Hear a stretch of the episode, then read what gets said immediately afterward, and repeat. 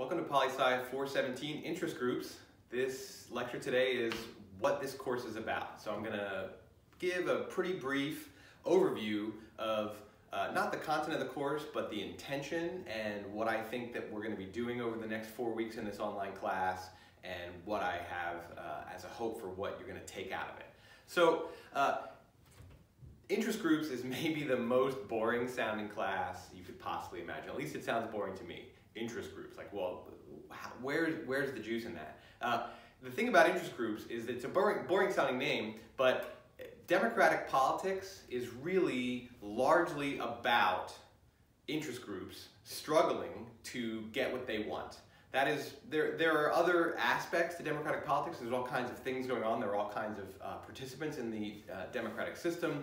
There's uh, office holders, there's citizens, there's foreign governments. Uh, but what there mostly is, is different interest groups in society that are struggling with each other through the democratic system uh, to get what it is they want. So democratic politics is largely a struggle among interest groups.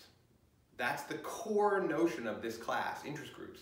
We're going to look at interest groups embedded within this struggle and uh, see what that struggle looks like. So really what we're doing is we're exploring a struggle that is central to the democratic system. Uh, and this is an American politics class. We're going to focus on American politics, not on interest groups in uh, other societies. Though in any democratic system, there is going to be a struggle among interest groups. Based on what the different society and nation and culture look like, there are going to be differently aligned and differently organized interest groups. So we're going to focus on the specific kinds that are here in the United States. Um, to break down the study of this struggle, uh, there are really four sort of main sub-questions to how is it that interest groups struggle in the democratic system.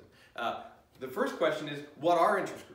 Like, I mean, that's basically just the definitional question, and uh, but it is important because that word, that phrase, interest group, and it often brings with it the, uh, the adjective special interest groups, and I'll talk about the relationship between interest groups in general and the notion of a special interest group in uh, a, a, later lecture. But uh, what are interest groups and what are the different kinds of groups that exist and uh, if we're looking at American politics as a struggle among interest groups, it's a very diverse set of groups that are struggling with each other. So first question, what are interest groups? So at the end of this class, if somebody says, what are interest groups anyway? You should be able to give a relatively sophisticated answer to that, which is more than just a definition. Well, an interest group is a group that is attempting to get its interests um, met. the uh, second question is, what kinds of things do interest groups want? Like, what is it that they're struggling for? Uh, there's a simple answer to that, which is uh, they're struggling within the democratic system for preferred policy outcomes. Uh, outside the democratic system, in uh, civil society and in private life and uh, sort of in the broader economy, interest groups uh, are struggling for other things, and basically what they're struggling for is to have their interests met. This class is focused on the way interest groups interact uh, with each other and the political system within the democratic system, and so the focus is on preferred policy outcomes. Uh, that is a straightforward and relatively uh, concise answer, and then we're also going to explore uh, the greater detail and elaborate on uh, what it is that they want uh, in terms of preferred policy outcomes. Um, the third and probably biggest thing we're going to study uh, is what are the methods and strategies that interest groups uh, employ to be able to get what it is they want. What do they do in order to get what they want? this is going to be the bulk of our study in this class. Uh, and in a way, there's two things that you can take away from that particular study.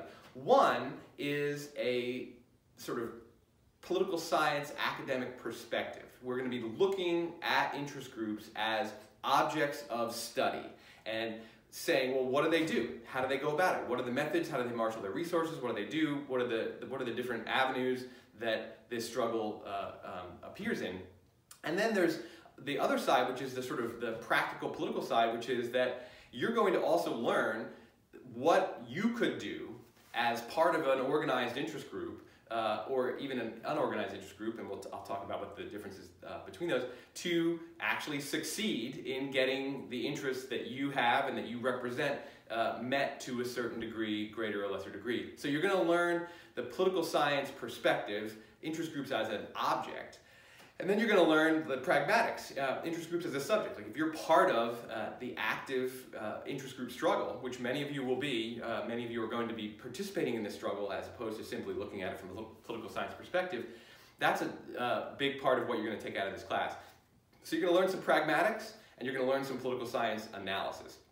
Both of those are going to be important, and I want to emphasize that as you interact with the material, the readings, the video lectures, the assignments that you're, that you're going to be doing, keep in mind that that's actually, both of those are what I'm looking for you to get out of it. I'm not just looking to give you a political science perspective uh, on, on the study of interest groups. I would love it if you also got a sense of, well, what does it take to be successful as a person participating in this interest group struggle? Um, the final question that we're going to address is what are the factors that determine the level of success that different interest groups enjoy in getting what they want? Um, in a sense, this is more uh, on the, uh, uh, the political science objective studies side, where we're going to be looking at the factors, and that, that's a very political science type of idea. Like, what are the factors that lead to success?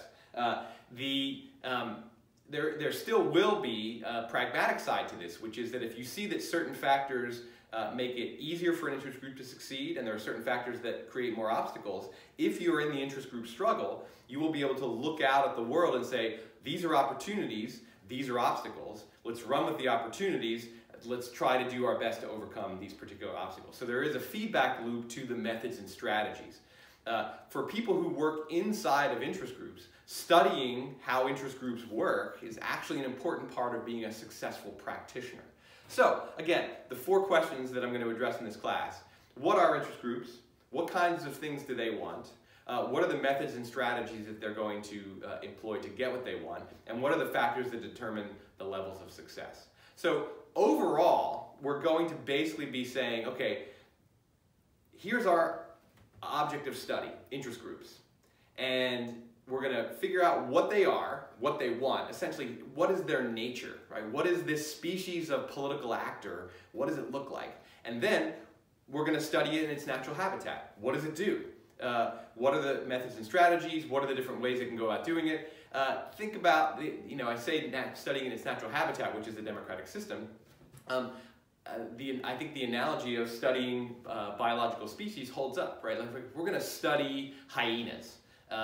We're like, okay, well, what are hyenas? That's relatively easy to answer. Uh, what do they want? That's also relatively easy to answer. They want to uh, survive and reproduce. Uh, what they want is the resources to be able, enable them to survive and reproduce. They need food. They need uh, um, some kind of shelter. They need water. They need uh, mates to reproduce with.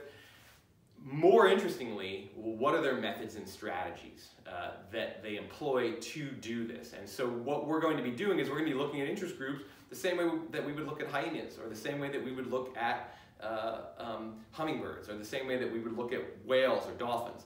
Uh, we're going to look at them in their natural habitat and figure out what it is they do to get what they want. Uh, and then, again, like, well, what would make hyenas successful? What factors? Uh, do they, you know, what kind of landscape? What kind of uh, um, other wildlife? What kind of actions by other, like their prey and potential predators? We're going to be studying kind of the uh, the subject of our study is interest groups, or hyenas. Uh, then we're going to put that in context. In the case of hyenas, it's the natural world. In the case of interest groups, it's the, for this class, it's not just the whole world, it's the democratic system. And then we're going to study both the uh, thing itself, interest groups, and then the environment. So we're studying a species of political actor, interest groups. And we're studying the environment, not just the democratic system, but the democratic system as it creates uh, opportunities for the activities of interest groups. So that's what this class is about. It's basically, it's a natural history of interest groups. I shouldn't say natural history. It's a, it's a naturalistic study of interest groups as the object of our study in the environment in which they live. All right, uh, I'm going to wrap this up really quickly because this class is an online class and it's not a lecture class where I'm going to give you big long lectures. I'm going to try as best I can to uh, display the material to you in short, easy chunks without too much elaboration and with maybe only one or two examples uh, so that the lectures don't get too terribly long. And that's it, introductory lecture, done.